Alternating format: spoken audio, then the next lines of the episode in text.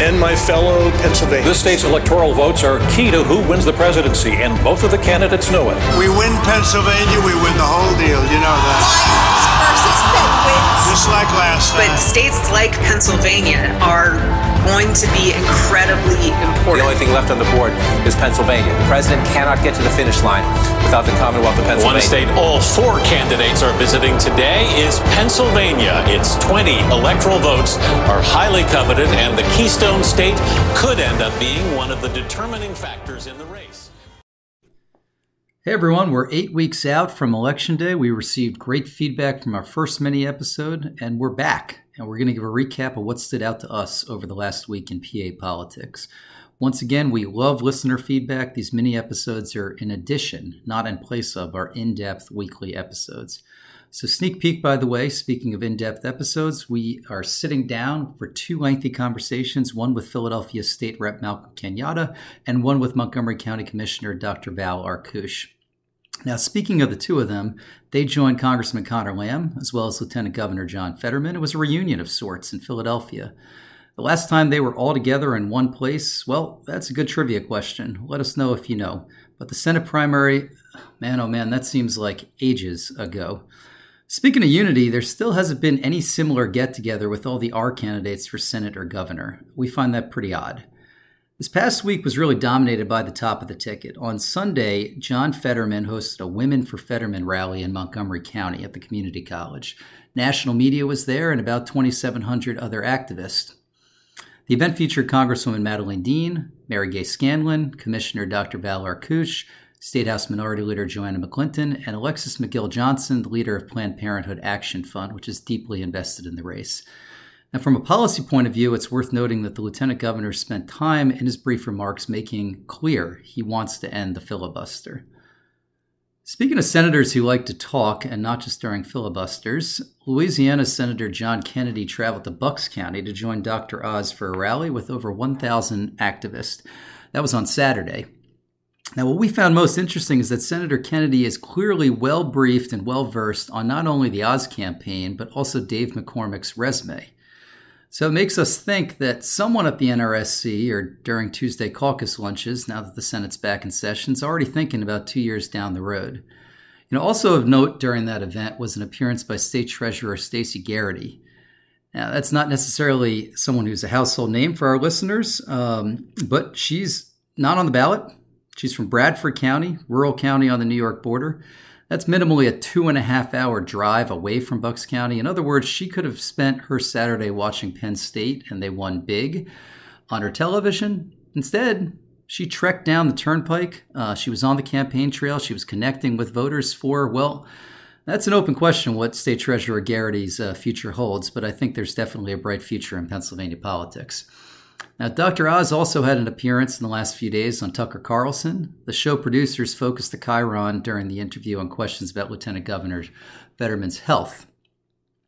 Washington Post and Tucker Carlson have very little in common, but they also are just out with an editorial about the Lieutenant Governor's recovery.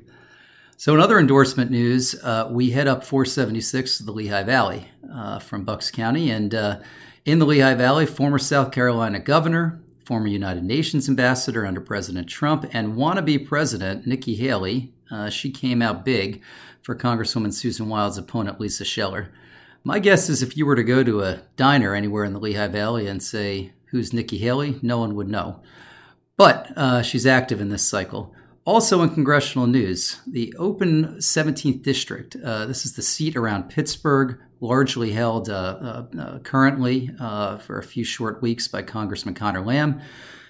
It had Chris Deluzio reminding his opponent, Jeremy Schaefer, of the obvious. Don't make campaign T-shirts and other merchandise in China.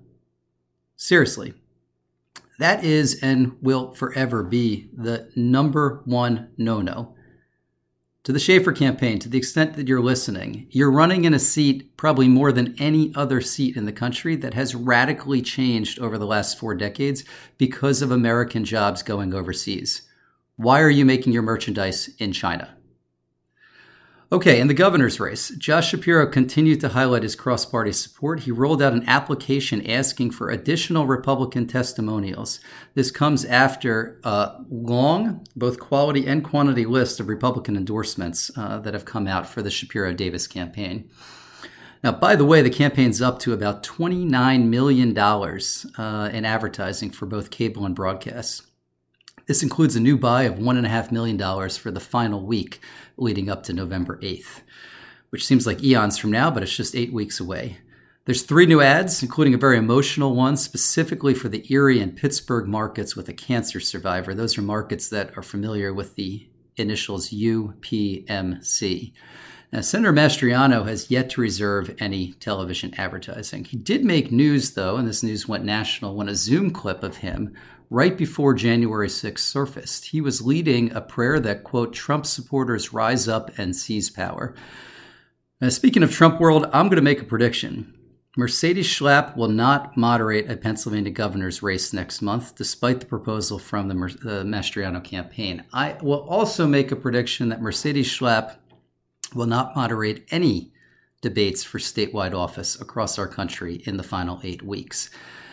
This week marks the ratification of our Constitution. This happened, as we know, in Pennsylvania in seventeen eighty-seven. Debate is the bedrock of our democracy. Debate built our Constitution in that summer of seventeen eighty-seven. So our, as our democracy is at a crossroads, partisan moderators and candidates resisting debates over differences in public policy, we need those debates. We don't need those partisan moderators. I look forward to talking to everyone next week. Thanks so much for listening to this episode of Pennsylvania Kitchen Table Politics. Take a minute and leave us a rating and review on your podcast platform. Please also consider following us on social media for updates and announcements regarding future episodes and new guests. You're political, so I am sure that you're on Twitter, Facebook, TikTok, and Instagram. We are too, at P A Political Podcast. Visit our website, p a political podcast dot org, and send us your feedback about this episode and suggestions on future guests. Until next week.